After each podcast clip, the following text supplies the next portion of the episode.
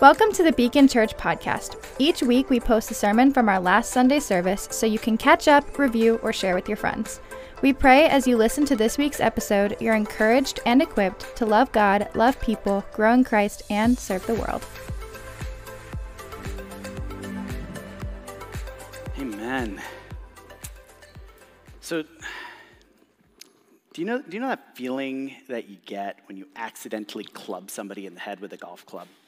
Uh, is that not a feeling that you guys have experienced before? Is this not a normal experience? I thought everybody, uh, all right, well, it's not a great feeling. Uh, I wouldn't throw it on your bucket list if this isn't something you've done in the past. But when I was a kid, my, uh, my dad got my mom a set of golf clubs so that they could go and golf together. And we, uh, I have siblings, I have three siblings. We all went out on the front yard and we were testing out the new golf clubs. And when it came time for me, I, I don't know what happened, but somewhere, uh, in my backswing, I just hit my dad right in the eyebrow and uh, it cut open. You know, head wounds are like blood everywhere. It's gushing out, and everybody's like, "You need to go to the hospital. You need to get the stitches and all of this." And my dad is just like, "Hard passed. I'm gonna throw a couple band-aids on it and take my chances." Because my father happens to have an irrational fear of doctors.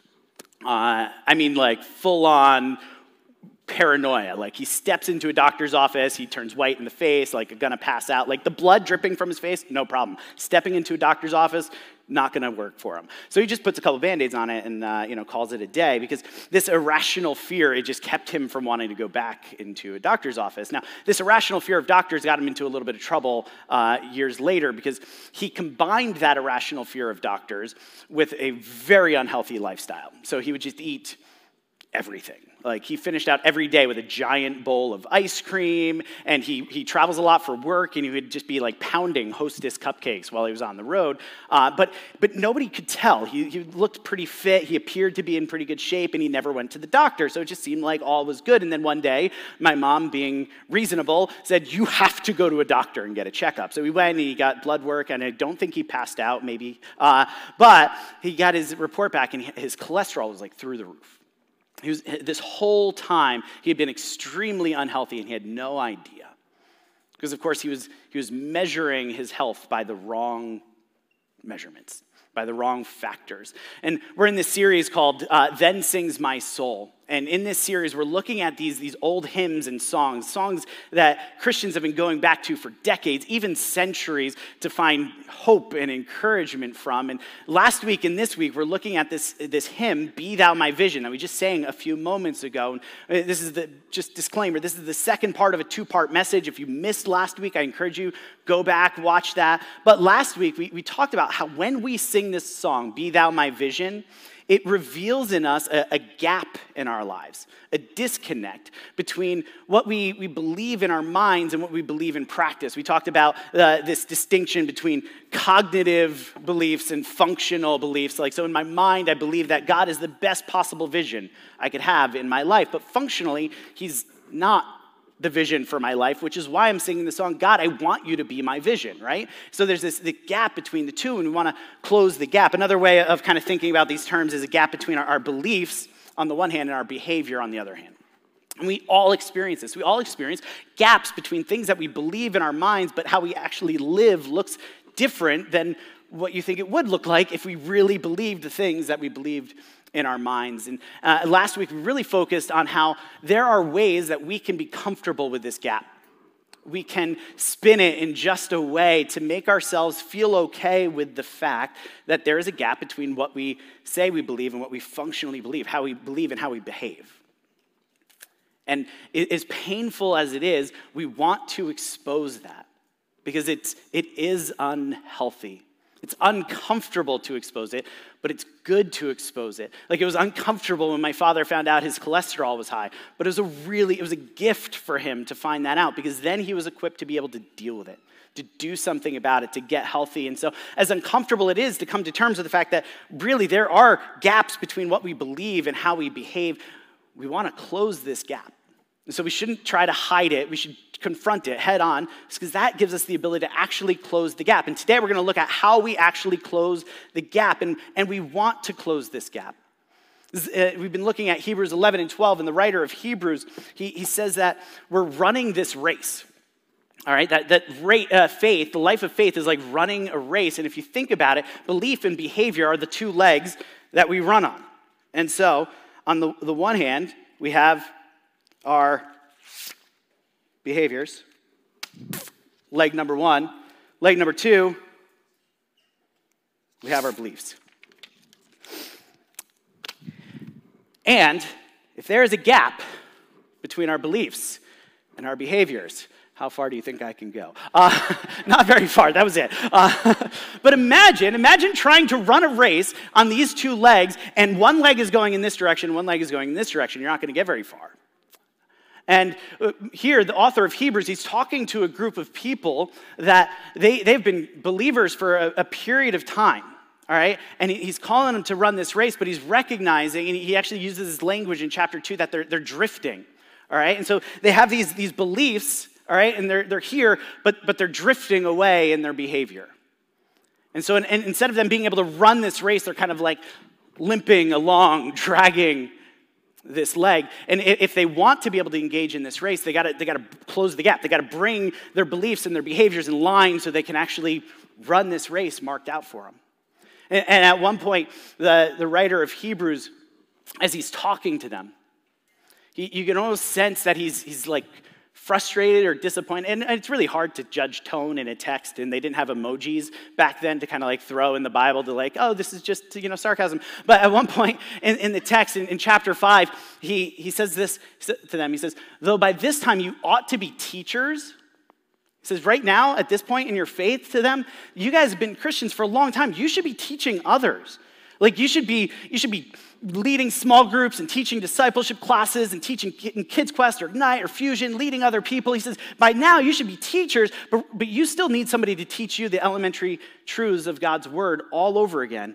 He says, You need milk, not solid food. He's saying, Here, guys, man, you, at this point in your faith, you should, be, you should be discipling people, you should be leading others, but here I am again, I'm spoon feeding you the, the elementary truths because they started to drift away. And even though they had the, the right beliefs, they weren't living into those beliefs.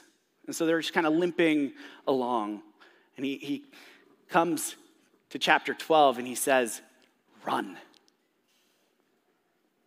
Close the gap, bring these things together, and run this race marked out for you. But before he tells them to run, he tries to pump them up a little bit. He's a, he's a good coach, all right? He wants them to be motivated for this run. It's a hard run. And so he starts by giving them some really, really helpful motivation. So, my, my dad, in order to deal with the cholesterol, it required like a whole lifestyle change. He had to like cut certain things out entirely, he had to uh, cut other things back, he had to put on new habits, start exercising, all of these things. Like his whole lifestyle had to change. And then he had to maintain that. And he has. He's effectively maintained that for the last 20 plus years because he found the proper motivation. And I wish I could say it was because he wanted more time with his kids or he wanted to see his grandkids, but I know the truth, he just didn't want to have to go back to the doctor. Uh, and so, but he found, he found the motivation to make the changes that he did. And, and here, the author of Hebrews, he knows if we're going to do this, we need to be motivated. Nobody's going to drag you on this race, kicking and screaming. This is a, a race only you can run, and you're only going to do it if you have proper motivation. And so he goes to Hebrews 11. We talked through Hebrews 11 last week, uh, and, and there's all of these stories, one after another, these great heroes heroes of the faith that were running. They ran hard. They ran this race and they received that prize that awaited them. And he tells us what it was that were, was motivating them. It says they had this faith, but not just faith in general, but a specific faith. It says, without faith, it's impossible to please, God because anyone who comes to him must believe that he exists. All right, so this is what they believe that he exists. All right, that, that's a no brainer. And that he rewards those who earnestly seek him. The women and men of Hebrews 11 that ran hard, they ran not because they were making some sort of sacrifice, not because anybody was holding a gun to their head, but they believed there were rewards at the end of this race. Real significant rewards, eternal rewards. And the New Testament is full of talk about how God is going to reward believers according to how they run this race. Can I be honest with you for just a moment? I do not understand how heavenly rewards work. I, I don't. I mean, like, I, I trusted it, but I don't, I don't get how they work. Like, for me, I'm thinking, like, actually, I, I don't even deserve to be in heaven to begin with. How am I going to earn any rewards? Like, my best deeds are like filthy rags. And so I, I recognize even the rewards are grace. And, and, you know, at the same time, like, am I going to get to heaven and regret that I didn't get rewards? I, I don't know if regret's a part of the heavenly experience. So there's a lot I don't understand about rewards, but here's one thing I do know there are rewards in heaven for those who run this race well. All right, so I don't need to understand. I trust the God who promised that He rewards us according to how we run this race. Eternal rewards, rewards that are never ending, rewards that far uh, outshine anything we could imagine that could be experienced in this life. Right? There are eternal rewards motivating us, hanging out in front of us that God is saying, do it, run this race. You won't regret it. There's going to be rewards for you. But there's not just eternal rewards. Right? There are these eternal rewards, but there's also immediate rewards that come in this life. Jesus even says that, like, if you if you abandon all else to follow me, you're going to be rewarded in the next day and in this age. And just to be clear, the rewards in this life is not health, wealth, and prosperity. I know there's a lot of guys on TV that want to say, hey, you know, pray to Jesus and, you know, give him money and then he'll reward you with health, wealth, and prosperity. Anybody who says that clearly hasn't gotten to the end of Hebrews 11, where it talks about some of these heroes of faith, and it literally says that they were destitute, persecuted, and mistreated. Uh, like that's how their story, that wasn't like the middle of the story, like that's how their story ended. So clearly, health, wealth, and prosperity isn't the immediate rewards, but there are immediate rewards. And as you go through the stories of the lives of the people in Hebrews 11, you realize that the reward, the immediate reward for running this race, was the experience of God's presence and power in their lives in real, tangible ways. I remember the first time, uh, one of the first times I experienced this in my life. I was 17 years old, and I like just kind of started taking my faith seriously. And at one point, I felt God just saying, "Hey, Trevor, I want your next paycheck." I was 17. It wasn't a lot of money. It was like 200 bucks. And, uh, and I'm like, that's weird. I never really kind of felt compelled by God to give money in that way before. But I'm like, all right, I'm gonna do it. And I needed that money because like at the end of the week was my girlfriend's prom, and that was supposed to like buy my tux and all of that. But I'm like, I'm gonna try. I'm gonna see. God, you're telling me to do this. I'm gonna, I'm gonna try it. And so I did. And on a Tuesday, I wrote a check to uh, Compassion International for $200. And on Wednesday, I received just over $200 from a couple of different streams, completely unrelated, out of the blue. And I'm like, whoa, what? It was like 24 hours late. Now, now get this. I wasn't any richer for having given the $200. Uh, I gave 200, I got 200. Like, it wasn't about the money, but man, to see God show up in my life and say, I, I told you, I told you that I'm faithful to my promises. And man, there is nothing that closes the gap faster than actually experience the power and presence of God in your lives. And this is one of the rewards of running this race. To actually, to not just, you know, kind of hear these stories and read them, but to actually experience the presence and the power of God in our lives. But then, just before the author of Hebrews tells us to run, he gives us one more motivation. At the beginning of chapter 12, he says, Therefore, since we are surrounded by such a great cloud of witnesses, let us run with perseverance the race marked out for us. So before he tells us to run, he says, consider that we're surrounded by this great cloud of witnesses. And the witnesses that he's talking to are the women and men of Hebrews 11. He's talking about this great cloud of people, women and men of faith who have run this race well. And he's saying, doesn't that inspire you? Like reading these stories and seeing people accomplish these things, doesn't that inspire you? And you guys, you guys know, you watch a movie, like an inspirational movie, and you leave kind of pumped up a little bit, and you're like, yeah, that's inspiring. And, you know, maybe you've been watching the Olympics and you see these people, and it's like, there is something inspiring, but also as you watch it, you're like, it inspires awe. It doesn't inspire me to, like, go out and try to do gymnastics, because, like, I'm just, I'm not going to be them. But that's not, that's not the, the tone of the author of Hebrews. He's actually saying, look at these guys Look at these guys, because you get to be one of these witnesses. He's trying to inspire you to be like them because the same thing that made them them is in you. It's the same spirit that was at work at them is in you. And he's saying you can be like them. And as you look at those stories, pour yourself into that. That you, you too can actually be a witness, all right? You could bear witness to the power and the presence of God in your life. like you could actually see it and experience it. could be you bear witness to yourself but you could also bear witness to the, the world around you you guys know that we are surrounded millions of people around us and most of them don't know jesus most of them don't not in a, in a real substantial way and there are actually people in your circle for whom you are probably the only follower of jesus that they know like, you might be it. You might be the only one who could bear witness to the power and the presence of Jesus. And, and our talk is great and learning how to share your faith and share the gospel. That's really, that's awesome. Do that. Like, we have classes on that. But at the same time, you know what's even more incredible is when they get to actually see the power and the, and the presence of God at work in your life and like hear the stories of how he's working. And when we are running this race, we get to bear witness, not just with our words, but with our lives, because God just shows up. He does stuff. All right? And don't, isn't this the kind of the, the witness that you want to kind of offer your kids? Like, wouldn't it be nice if your kids grew up watching God show up in their family? That they didn't just learn about God in Kids Quest, they actually saw him show up. They have stories of God's power on display in your life, right? And so when they get to the college and you know somebody says, "Oh, God is just, you know, made up and blah blah blah,", blah they find it laughable because like you can't tell me God was made up. I, I grew up watching him show up in my family's life. Like, isn't this the kind of witness that you want to bear to your, your family and your friends around you? See, this is what he's saying. Let this motivate you to run this race because it's a hard race, but it's rewarding. And the witness that you get to bear to God's presence and power, it's worth it. And so he then tells us what we need to do if we want to run this race. So he says, since we're surrounded by this great cloud of witnesses, let us first throw off everything that hinders and the sin that so easily entangles. So he says two things everything that hinders and the sin that so easily entangles. I want to start with the, the sin that so easily entangles because this is going to come as a shock to you, I know. But if there's like sin in your life, it's going to trip you up from running this race. I know that's news. You didn't expect that. But of course, uh, we, we know that. But, but at the same time, at the same time, for some of you, this is, this is what you need to hear right now because you know that there's sin at your, in your life that's gone unchecked and you just you, didn't, you don't want to deal with it. It's hard.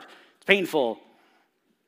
Maybe there are things that you know people in your life have been telling you you need to get this in check and you've kind of been pushing it away but you know it's there.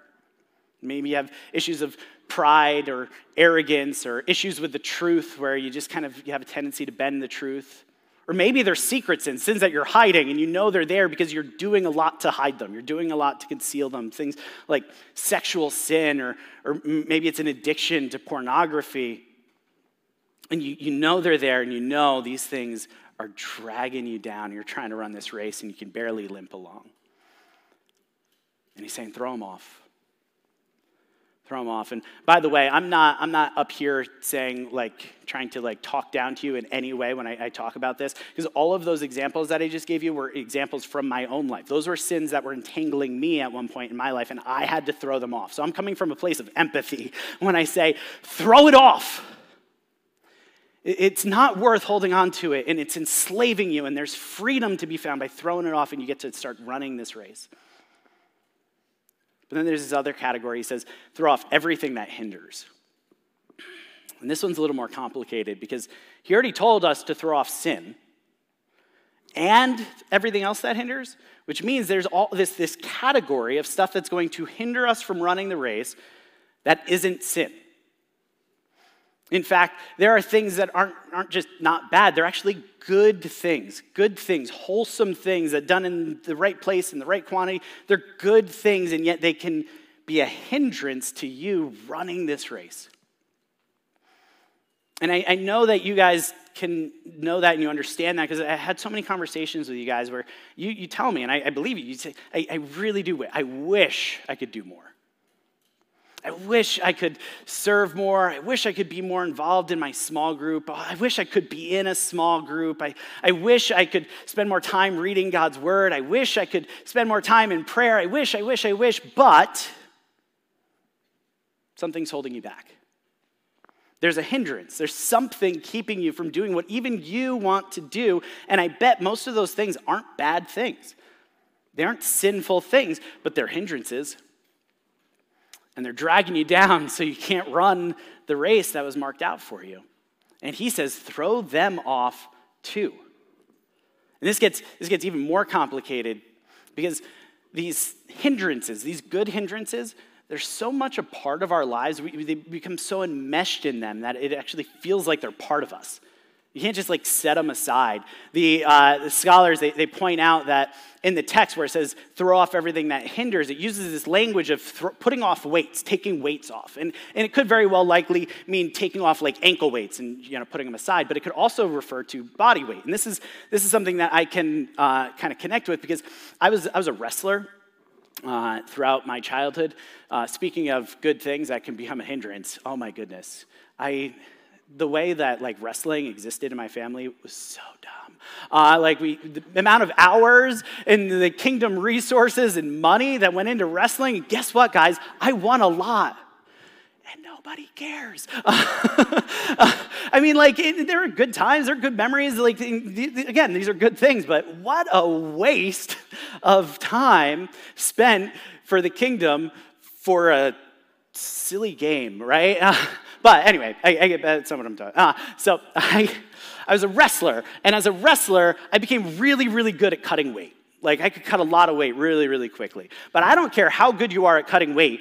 Nobody could say, "Oh, I want to take off five pounds," and just take off five pounds. Like, if, if you could figure that out, you'd be very, very rich, right? Uh, there's a lot of people probably in this room who'd want to have a conversation with you. But no, if, even if you want to take off a couple pounds, you have to like, you have to come up with a plan, you have to strategize, you have to do stuff because you can't just take it off. You can't just set it aside. And, and it's the same way, even with our time. You know, each of us, we have 168 hours in a week. 168 hours. And to think, like, oh, out of 168 hours, it's not hard to find like two or three hours to, I don't know, come and serve or to spend some time in studying my Bible or praying. Like, that doesn't seem so bad. Three out of 168, that's not an issue. But then you realize these aren't, these aren't individual buckets that you can just like take these three buckets. No, all of them are all connected, right? They're all enmeshed together, and you can't just take a piece out and set it aside in the same way right? Imagine, imagine you said, uh, oh, hey, I want to serve on the roadie team. Roadie team was really light today. These guys got here early and they were working so hard, and you're like, I want to, I want to do that. It's only what two or three hours. I could pull that out of my 168. And then you realize, like, oh, but it's, it's at seven in the morning on a Sunday. I don't know. Sunday's my day to sleep in just a little bit, and I'm exhausted. And you are. And it's not because like you're weak or soft. You're genuinely exhausted. Like you're, you're human, your body can't handle it. You are exhausted because you just worked like a 70 hour week and you commuted 15 hours on top of it. And so it, it, you Sunday morning comes, you have nothing left to give. And, and it's not like you just say, like, go to your boss and be like, oh, you know, I'm to not work 70 hours anymore, because of course that amounts to quitting. And quitting your job isn't to help because, it, you know, if you're to find any other job in your field that has the same salary, you're to be working the same hours. It's just the way it is, right? And, and you can't, like, take a, a a, a, demotion. You can't take a pay cut because, of course, you have the mortgage and the taxes, and, and you're already not saving as much as you feel like you should be saving. And so, and, and then, okay, so maybe you can move, but you can't move because even if you move, eh, what good is it? Because all the homes in your community cost about the same amount. And so you're going to be in the same place with your mortgage and your taxes. And well, okay, you move, but you can't move the, the school district. If you move to a cheaper house, you're going to go to a cheaper school district. And the schools aren't going to be as good for your kids. And then, and they're not going to be able to reach their potential, which means they aren't going to be able to get the education, to get the job, to be able to afford the house in the right school district to keep this race going. but you see, all these things are connected. It's not so easy as just, you know, maybe, maybe for some of you it's like, oh, watch a little less TV and play less video games and like you just carved out some time. But for most of us, our lives, our schedules are so enmeshed in our lives that we can't just take things off without rearranging, taking like a hard look at where we're going what we're doing. And, and part of the problem is we all know, you know people who they idolize their career. Like they are career driven. It's like uh, they're obsessed with it. And that's not you. And you know people that are super materialistic and they're always after new toys and new gadgets and new cars and blah, blah, blah, blah. And, and that's not you either. You know people that are just, they idolize their children, right? You know these people. Like they make sure that their kids are in everything and they have everything and they don't miss any opportunity. And that's not you either. So we sit back and we say, I'm not, I'm not excessive. That's excessive. I know what excessive. I'm just normal. But this is where the enemy is so crafty. Because he takes a certain level of excess and he makes it normal. See, uh, the New Testament is clear. He says that, that Satan has dominion over this world right now. I mean, we forget that. And we, we realize that sometimes we see, like, oh, there's sin and debauchery, but we don't think about all the other hindrances that Satan normalizes in life so that massive amounts of the body of Christ is sitting on the bench instead of running this race and he takes these excesses he normalizes them to the point where he even he makes it seem like it's expected where if you don't do it like you're irresponsible for not engaging in these excesses and and they're not normal. Like lindsay and i were talking about this the other day uh, since we moved to long island. We hear so much about school districts but like i'm from the hudson valley she's from phoenix and we're like I don't, do Long Islanders know that like the rest of the world doesn't function like this? Like we aren't so obsessed, like it's normal here, but like that's not normal. People just live where they live. or uh, careers. This is, this is a funny one. Uh, do you know a career, like even the idea of a career is a pretty novel idea, and it's pretty unique to like the Western world. Like throughout most of human history, people didn't have careers. They just had jobs. Like they went, they, they found something to do with their hands to put bread on the table. But like this idea of a career, and it's nothing wrong with it. They're good things, but man, how quickly those things can become hindrances. Or, or you take the, the sports thing. You know, I was a sports family, and oh my goodness. And we say, oh, but you know, it's normal for kids to, to, like, you know, be on these teams and for parents to spend hours and hours and hours a week driving to and from practices and games and everything like that. And we say, well, that's normal. And it's like, eh, maybe. I don't know if normal needs to be the, the mold that the church is trying to fit into. Because normal was based on a script written by the one who has dominion over this world, and he doesn't want you running this race. He wants us to get tripped up. Meanwhile, the author of Hebrews is saying, throw this stuff off. You don't need it. You don't need it. There's better rewards and there's a better witness that comes if you throw it off and you run this race instead of limping along. And it's hard. It's so hard, especially if you're already enmeshed in these things. That's why, like, if you're, you're a teenager, you're a college student, you're like a young adult, and you're not like established in your life, don't buy into normal. Resist it before you get entrenched in it. It's so much easier to not do all those things now than to try and, and cut back on it. So please just don't. It's not worth it. It's going to trip you up. You're not going to run the race. You're going to miss out on the rewards. You're going to miss out on the opportunity to bear witness to God's power and His presence in your life. I'm going to throw my remote there, getting a little fired up here. But if you are enmeshed in these things and entrenched in these things, it's not too late. You can you can still throw them off. It's not going to be easy, but you can do it. It's going to require a plan, it's going to require action. If you're married, you're going to have to bring your spouse. You're going to have to have hard conversations with your spouse to say, what, what do we need to keep? What do we need to you know, rip out. If you're if you have kids, you're probably going to need to include your kids in the conversation at some point to say, "Hey, we know that this is something that you hold dear, but we don't think it's best for you or us to be able to run that direction when we could be running this race that God has marked out for us. And, and it might go well, it might not. I, I mean, I remember being, I think I was 11, and my parents came and they sat uh, all four of us kids down, and they, um, they were emotional, and they started to repent to us. And they, they said, they were, they were convicted because they felt like they hadn't been leading our family to run this race marked out for us. And they said they were going to make some changes in how we do family and all of that. And I don't remember a lot of the details. I was pretty young. I only remember one detail, uh, and it had to do with entertainment. We were no longer allowed to watch R rated movies. You're thinking, weren't you 11? Were you watching R rated movies? Hence the conversation. Uh, but, but I wasn't like happy about that conversation. Like I was pretty disappointed by that new decision. I was disappointed a few years later when I couldn't go watch a movie with my friends, and a few years later when I got in trouble for sneaking around my parents' back and got caught watching a movie I couldn't watch. Like they had that hard conversation, and, and it was disappointing to me numerous times along the way. But like let's face it, 10 year olds, 13 year olds don't have great values. Uh, so it sh- I should have been disappointed, and, and I can't tell you how grateful I am now to have had parents that were willing to disappoint a 10 year old with his 10 year old sensibilities so that they could run this race that God has marked out for them. And I'm so glad they didn't wait. They didn't put it off to the next season. They said, I'm going to do it now. I'm going to take action now. As many of you know, my, my mom's, I practiced this so I wouldn't get emotional. My mom's race got cut short. Uh, she, uh, she went to church one Monday morning. She, at this point in her life, was working full time for a missions organization, but she was volunteering uh, at the church to help with the bookkeeping. And so she went in Monday morning and she didn't make it. She was killed in an, uh, in an accident. Her race was cut short, and we, we were upset. But at the same time, there was nobody who knew her who said, You didn't finish your race. She ran hard when she could. And I got to bear witness to it.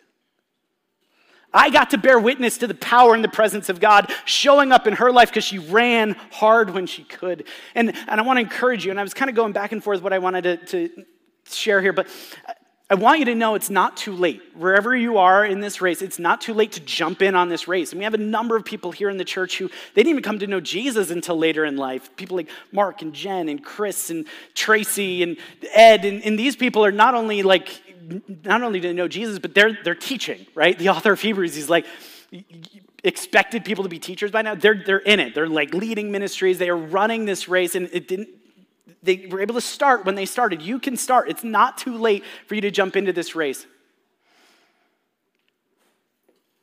But also, as I remember my mom's story, it's gonna be too late to jump into this race. Maybe soon. My mom was only 50. Robert's 50. That's not that old. not to scare you, Robert. Um, but It's not too late for you to run this race, to jump in on this race, but a day is coming where it will be too late. Don't put it off.